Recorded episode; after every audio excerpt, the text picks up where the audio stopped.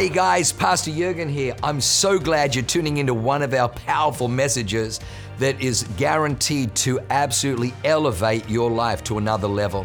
At Awaken, we only want to preach fresh, real, powerful to help you grow stronger in your walk with God, develop your faith so you can take more territory. I'm praying that God blesses you and enriches your soul as you listen to this amazing word from God. God bless you. All right, here we go. The title of this message, intentionally, highly provocative, never put your guns down. Never put your guns down. Now, in California, a message title like that gets me in lots of trouble. But I figured I'm in Utah, baby. I can say stuff like that. Never put your guns down. Now, don't worry. This isn't a big Second Amendment, nothing like that, okay? We're talking spiritual guns, but the physical ones are cool too. You know, never put your guns down. So I just got back from a trip to Israel. Pastors Matt and Lauren Tuggle were there. My wife and I went. Um, we took a seven-month-old baby. Uh, my baby. No, it was my baby. I don't know why I said it like we just kidnapped a baby. It was my baby. I made the baby. Okay. It was my baby.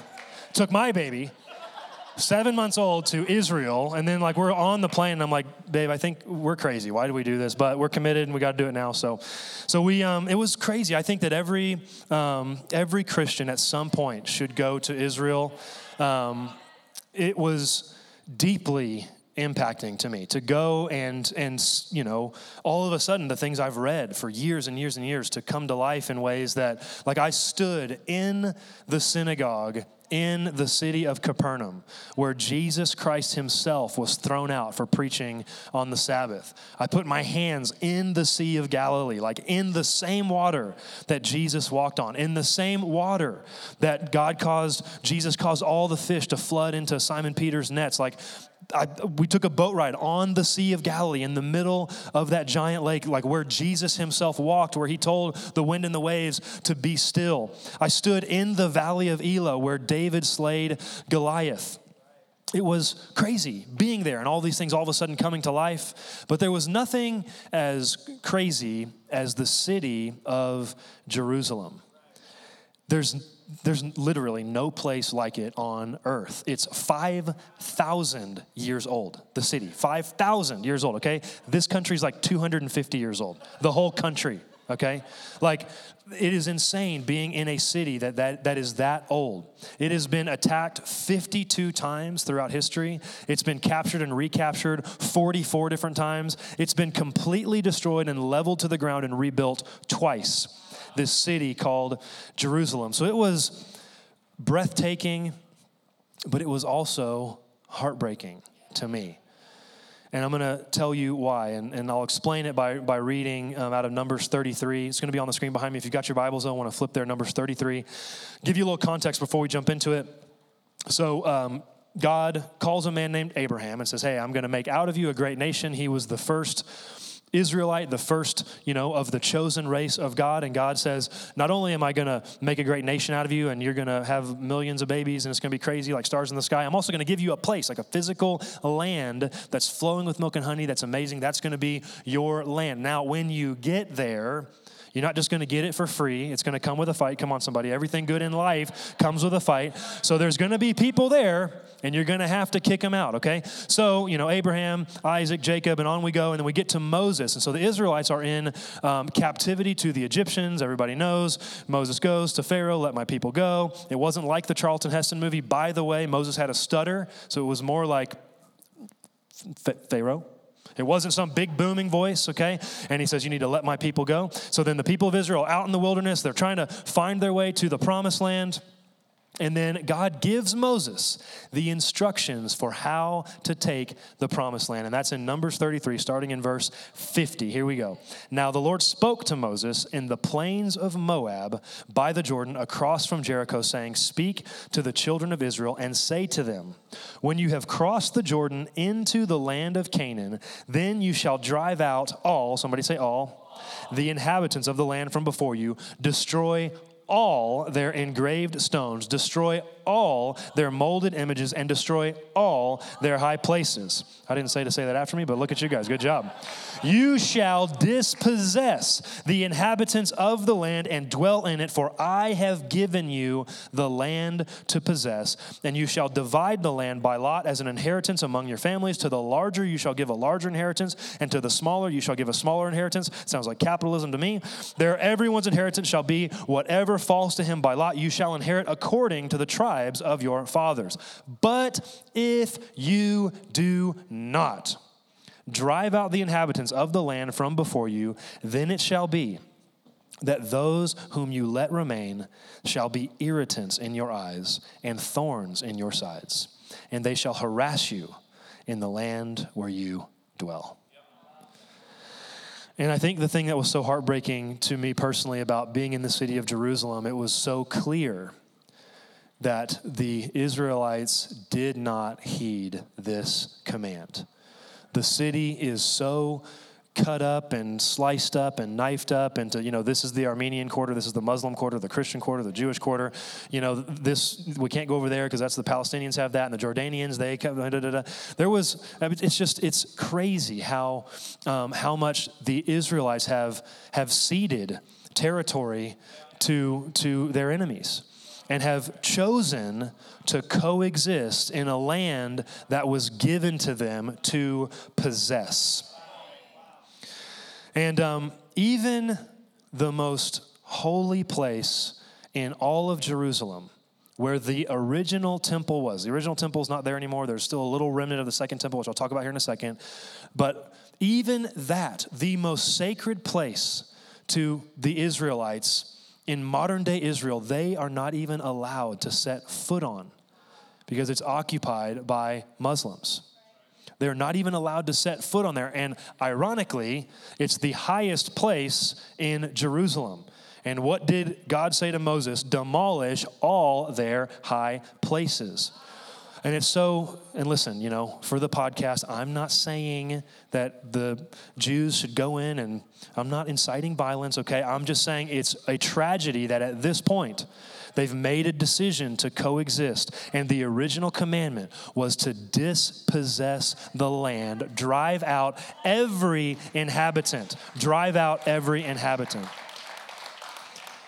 And so right now, the holiest place in all of Jerusalem, in all of Israel, for Jewish people is what's called the Western Wall, or the Wailing Wall. And um, the original temple um, was built by Solomon, which we'll get to, was destroyed by the Babylonians, then rebuilt, and, and then that was destroyed by the Romans. So all that is left of the temple of God, the dwelling place of God, according to the Jews, in the earth, is this one little stretch of retaining wall that's called the Western Wall, okay? And it is like very, very sacred place to the Israeli people. So you show up and, you know, people like write things, little prayers down and crumble them up and just like shove them into the crevices of, of the, the wall. And, um, you know, like you, you have to, if you're a, a man, you have to wear, you have to cover your head on where you have a baseball cap or not. They have these like little yarmulkes that you can grab and wear. And so I've got my little yarmulke on. We're split up by, by men and women. So my wife goes, you know, to the, the lady's side of the Wailing Wall. I go to the to the men's side, and then like she takes the baby, and so I'm like, man, my son's already a rebel. He's a man going over to the women's side. I like that. He's just just messing with things, and so he's over there on the women's side. And so, you know, I was there, and it was it was definitely powerful. I mean, it's a it's a a sacred place, and so I just spent some time praying, and um, and then I just you know I.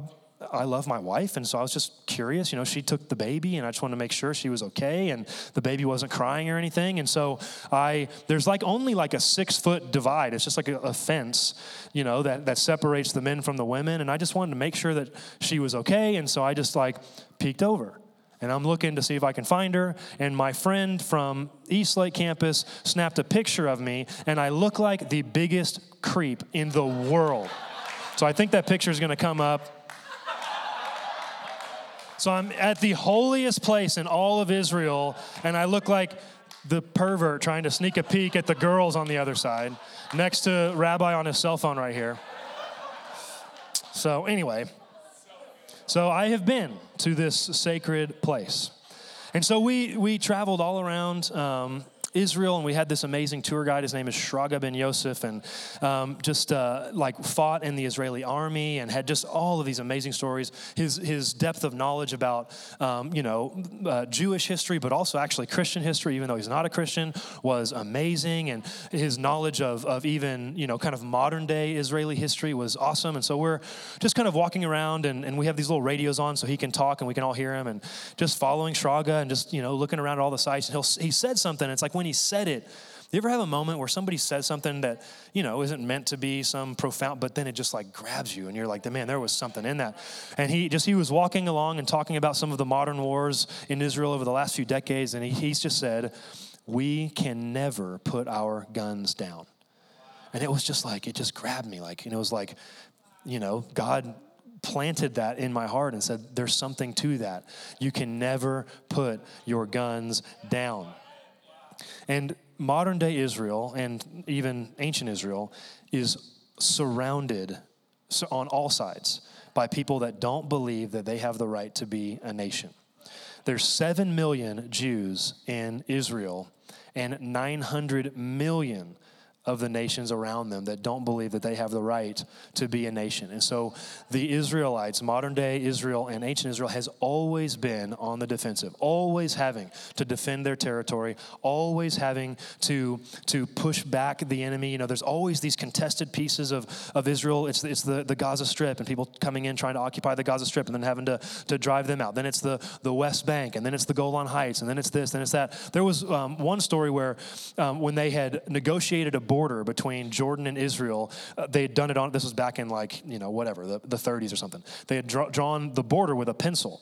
Well, then the thickness of the pencil line on the map came under dispute, where they said, well, you know, technically that pencil line in real life earth space is like five hundred yards. So who owns that five hundred yards? So even the five hundred yard width of the pencil line was disputed and argued over and fought for.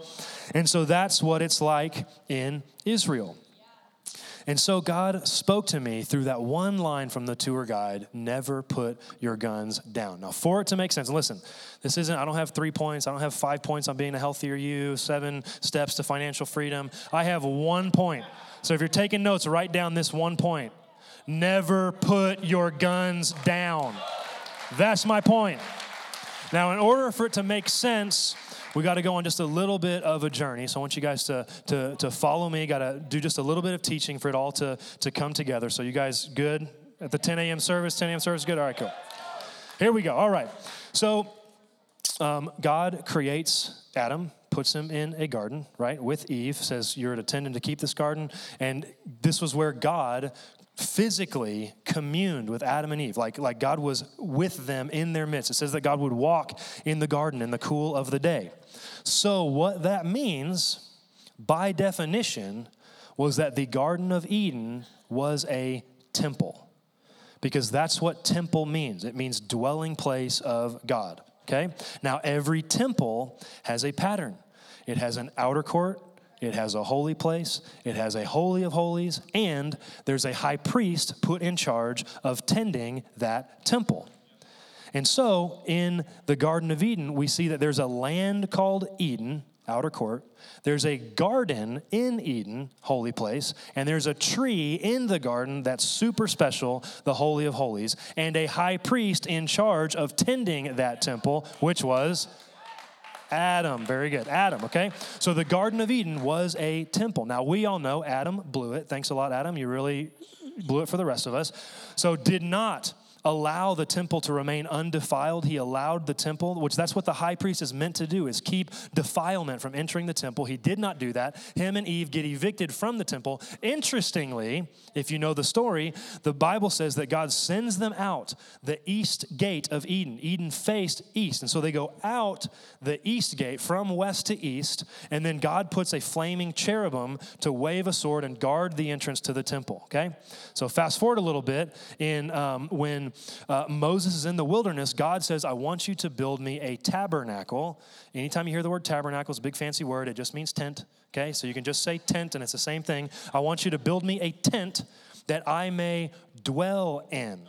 And so then God gives Moses all these instructions on how to build this tent, and he says it's going to have an outer court, it's going to have a holy place, and it's going to have a holy of holies. He gives instructions that on the doorway to the holy place, you're going to put a tapestry, and you're actually going to embroider flaming cherubim on there. And the high priest is going to enter this time from the east to the west through the cherubim back into the presence of God. And so the early tabernacle, the tent, the early temple in the wilderness was meant to be God's first step in restoring his ability to dwell in the earth with his people, because the first high priest blew it. Thanks, Adam. All right? So we good. So we had an outer court, holy place, holy of holies, and a high priest, Aaron, meant to protect the temple. Good? Good. Fast forward. We get to King David. Okay? Now, one of the things that became abundantly clear while we were in Israel is that our understanding of who King David was is not right. Okay? We think of him as sweet little shepherd boy playing the harp. This man was a savage, like psycho. Like he would, when he fought his enemies, he would kill the men and then kill all the women and the children. Okay? He was a mercenary for the Philistines, the enemies of God. While Saul was chasing him, literally he went and fought for the enemy as a mercenary. Like this guy was wild. So much so that God goes to David and says, hey, you know what? I'm God. I'm awesome. I don't want to live in a tent anymore. I want you to build me a house. And then literally God says, but David, you have so much blood on your hands that you can't do it. Literally God's like, whoa. And he says, so I'm going to have your son Solomon build me a house. So Solomon builds the first temple in Jerusalem with the Holy of Holies being right on top of Mount Moriah where Abraham uh, went to sacrifice Isaac, okay? So that was the location of the first temple. If you go on Google Earth and look at Jerusalem, you'll see right now today that at the very top, there's just this big open spot where that temple used to be, and sitting right on the Holy of Holies is this golden dome that's a Muslim mosque right now, okay? So Solomon builds this temple that has an outer court, a holy place, and a holy of holies, and installed a high priest to look after the temple. Everybody good so far? Here's where it makes sense to you. Because we are on the New Testament side of things, right? So Paul says in First Corinthians three sixteen, do you not know that you are the temple of God, and that the Spirit of God dwells in you? If anyone defiles the temple of God, God will destroy him, for the temple of God is holy, which temple you are. And then First Thessalonians five twenty-three, Paul says, now may the God of peace himself sanctify you completely, and may your whole spirit, soul, and body be preserved blameless at the coming of our Lord Jesus Christ. Body, outer court, soul, holy place, spirit, holy of holies. And who is the high priest over your temple? It's Jesus Christ himself. You are a temple. You are a temple. The church is God's temple, but the church is not a building. It's you, it's me, it's the hearts of men and women all over the world. That is the temple with Jesus Christ as the great high priest. Here's where it all comes together. Point number one, one of one, all of the points, don't put your guns down. Because you, me, we are an Israel. You, just like the nation of Israel, have enemies all around you that want to take slivers of territory from you. Little slivers. They want to come in and contest. And, you know, maybe they're not trying to conquer all of it because that's crazy. Maybe they just want to take the Gaza Strip of your finances. Maybe they just want to take the West Bank of your marriage. Maybe they just want to take the Golan Heights of your purity. Whatever it is, you are surrounded by enemies that want to take territory from you. And you, just like the nation of Israel, can never put your guns down. And here's what you'll here's what you'll do. Here's what I've done is you think, I mean, gosh, if I just make a, a little concession, then there can be peace. And even the Sinai Peninsula, the Israelites occupied for a season, but they surrendered it in a peace treaty to the Egyptians and just thought, well, you know what? If we just if we just give up the Sinai Peninsula, then there will be peace. You know what happens? Literally, the enemy just goes, all right, cool, now I want that. That's what happens in your life. If you make one sliver of compromise thinking, if I just, okay, if I just give into this and the devil will let me alone, all he does is just go, all right, now I want that. You can never put your guns down.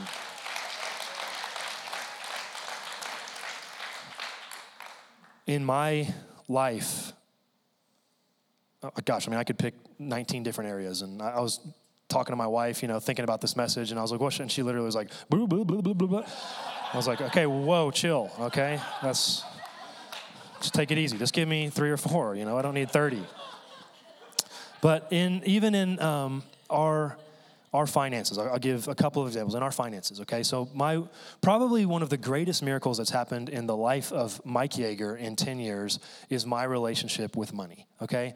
I, um, you know, I had great parents, great family, but just, you know, a lot of poverty, a lot of, it was like the minute money came in, it went away, and I just knew and would declare over my life that I was destined to be broke, and I was always going to live paycheck to paycheck. I was never going to have enough. This church has changed my relationship with money, and it's actually one of the, the greatest miracles in my life, and and, and, and the the... The, the financial blessing that God has brought to our family is is amazing, and I say it humbly. And you know, and there's always, of course, room to grow. And and but but like I can look objectively back at who I was when we started coming to the church and where I am now, and say, man, God has blessed that area of my life. But I began to just compromise a little bit, just relinquish a little bit of territory. You know, I'm a business owner, I have an engineering company, and things just have been been hard, and I just just began to to even let my mind go to places like, well, you know what, like, even if this is as good as it ever gets, it's pretty good. So, you know, like, whatever, even if if, if this is all the blessing we're going to get financially, man, we live a great life, that's awesome. And I began to compromise and just relinquish a little bit. And it wasn't like the devil came in and I, I went bankrupt and, like, totally conquered my finances. It wasn't that. It was just a little sliver of territory, just a little concession.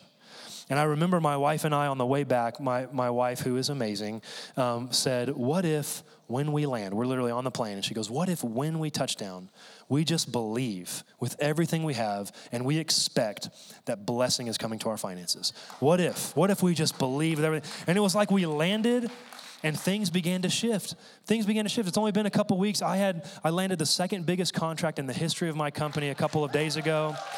And it's because I made the decision to drive out the inhabitant of that land. That I had made a concession, and I gave the devil a tiny sliver of territory. And you cannot do it. I'm telling you, the minute you do, the minute you relinquish one inch, there's no peace. It's just the devil's one step closer. That's all it is. You can never put your guns down. When I first came to the church, I was um, I was a mess in regards to, to my, my sexuality. I was addicted to pornography. My marriage was a disaster. I brought all kinds of baggage from from my past with, with you know, sexual relationships with other women into my marriage. It was a ton for my wife and I to work through. And we we got a lot of victory. And it was got to the point where I had really conquered the, the giant of pornography in my life. Like, wasn't a thing. And so I felt like, well, that's pretty good. You know, to go from being completely owned by something to, like, having complete mastery over, that's awesome. And so I was like, well, I mean, that's that's a big step forward. So dealing with, like, some of those little covert thoughts and dealing with, with my thought life, that's just not near as big of a deal. I need to deal with that. I, and, and I began to actually make peace with those giants. Because I had conquered the big giant, it's okay to just, you know, I'm telling you, what did God say to the children of Israel? Drive them out. Dispossess them, because if you don't, it will be an irritant to your eye. It'll be a thorn in your side. You cannot coexist. You cannot. Even in this city, in Salt Lake City, which is stunning, by the way. I live in San Diego, which is pretty great, but this place is amazing. I'm staying at Chateau de Tuggle. Have you guys been to their house? It's crazy. I'm like, man, what's it like being successful? Tell me. It's amazing. And then I, you know, woke up this morning and I was like, I'm going to go for a walk. And and then I, you know, Pastor Loren says, well, actually, if you just hang a left outside of our house, there's this, you know, path around this park, and so I'm walking around the park with the sun rising on the mountains, and I'm like, cool, this actually is the Garden of Eden. I'm pretty sure I've, I'm pretty sure I found it. It's amazing. This city is worth fighting for. This city is worth fighting for. And listen to me, listen to me. Everybody knows that this city has been gripped by a religious spirit for a very long time, that the the talons of religion have, have sunk their talons into this land. Don't make peace with it. Don't. Don't. Do not settle for halfway conquering Salt Lake City. Don't settle for ninety percent conquering Salt Lake City. Do not rest until you have dispossessed the land from the enemies of God. A spirit of religion seeks to suck the joy out of life, seeks to, you'll know a spirit of religion. I mean, it's the craziest thing. We were in Israel, in the, the dungeon where Jesus himself stayed the night in Caiaphas' house before he was crucified. And just out of like spontaneous reverence, all there was like a group of eighty of us crammed down in there. I wasn't there because my baby threw up on me. I'm like so bitter about it. I missed out on like the most sacred moment of the whole trip because I'm like cleaning up, spit up. Anyway, it's okay, I'm working through it.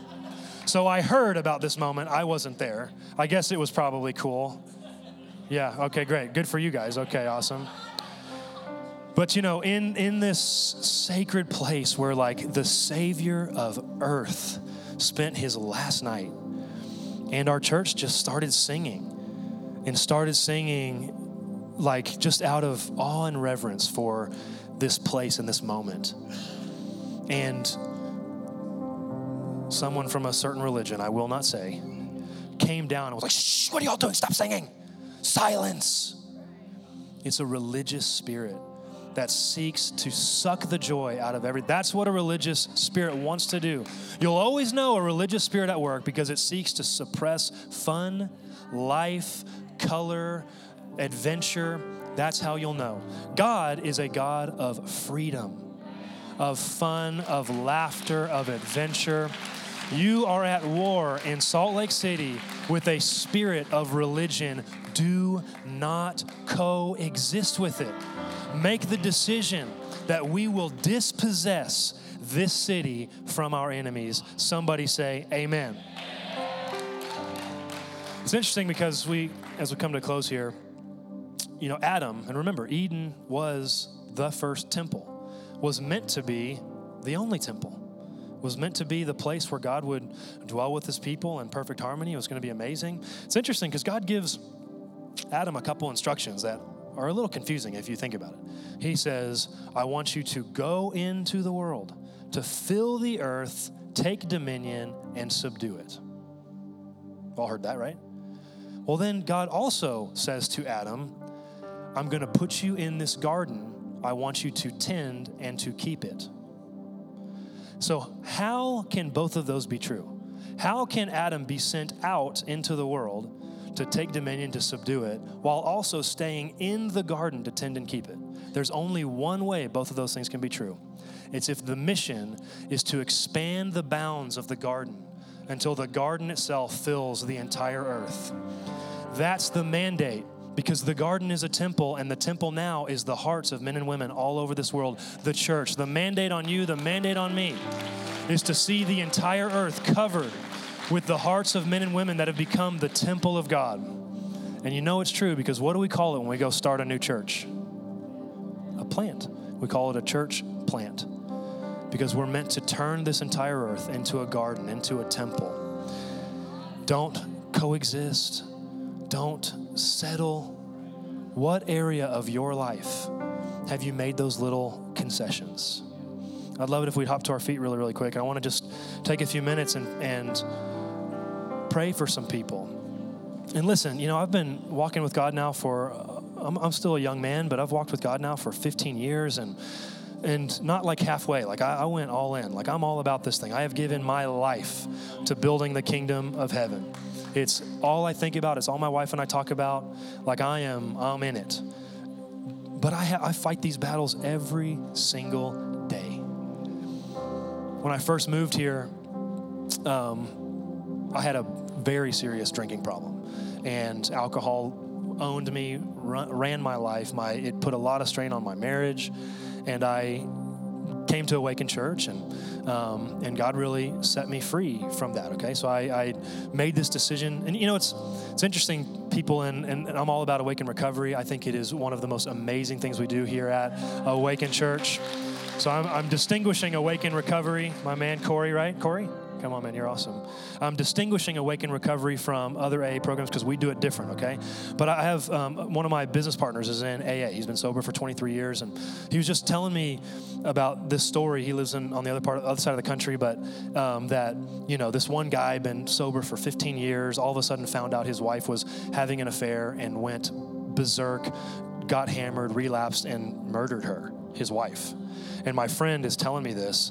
And he said that he showed back up to A A, and everybody said, we're we're all one drink away from doing that. And my friend was like, says who? What, is that freedom? Is freedom to be sober for fifteen years, you know, pulling yourself up by your bootstraps, gritting your teeth, but at any moment you're you're one second away from carnage? That is not freedom. And any that's why I love Awaken Recovery, because we believe that we are more than conquerors, that we're not subjects, that we actually have the power to become masters of our own domain. So when I first came to this church, again, God set me free, and I, I made this decision that I was just wasn't going to drink, and I didn't drink at all for four years. Really broke the back of that stronghold over my life. It was amazing. And then four years later, was like, cool. I, I feel like I really have I've conquered this. And so I reintegrated alcohol into my life, and it's awesome. I love having, you know, a glass of wine, going to Napa, doing all the things. Great. And it is it is not, you know, it no longer has mastery over me like it did. But about a year ago, I noticed just the tiniest little sliver. And it was, I'm telling you, honestly, it was harmless, okay? Harmless. But I just found that it just began to just latch a finger into me. And I found that I'd really, you know, come home after a really hard day and be like, I need this, okay? And I just recognized it straight away. It was a Gaza Strip moment in my life, where the enemy wasn't coming in and just totally sabotaging me. I didn't go on some bender and chug nine twelve-packs and go ruin my life. But I just noticed just the tiniest little hair of territory that I gave away.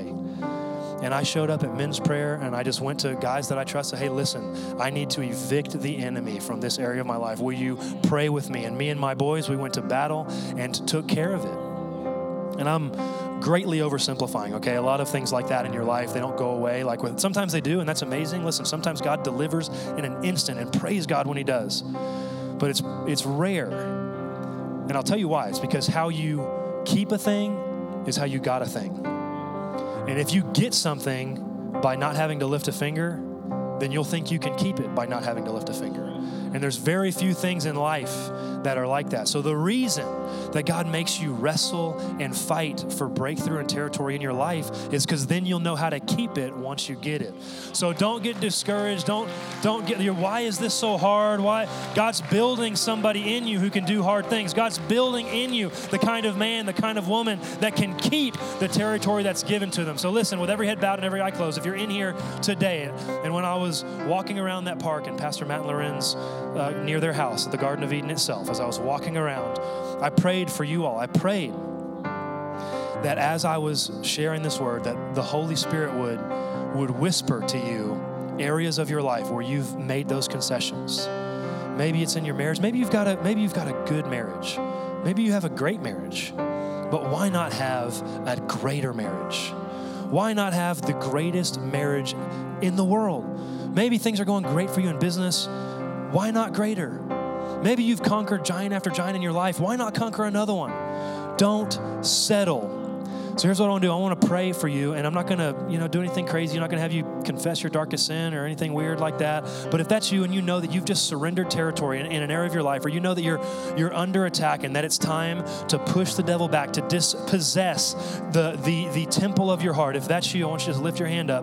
I'm going to pray a blessing over you. I'm just going to pray a fresh measure of the Holy Spirit in your heart, of strength, of courage. God, I thank you right now for every hand lifted. I thank you for every man, every woman making a decision today today that I will not surrender even an inch to the devil. I will not surrender an inch in my marriage. I will not surrender an inch with my children. I will not surrender an inch in my finances. I will not surrender an inch in my health. I will not surrender an inch in the city of Salt Lake City, a land flowing with milk and honey that God has set apart for the outworking of the gospel, that the telling of the greatest story ever told, the story of Jesus Christ himself, is going to flood this valley, that we're going to see revival in Jesus' name. And the men and women of the Salt Lake City campus of Awakened Church will not stop until we have dispossessed this land from the enemies of heaven. God, I declare blessing over every family. I declare favor over every household. I declare increase in every area, that we're going to see areas of our life that have been stagnant for years and years. Breakthrough is coming in Jesus' name. Victory is coming in Jesus' name. If you believe that, give God a great shout and say amen. Come on. Wow. What an amazing word. I hope you enjoyed that as much as I did. Hey, listen.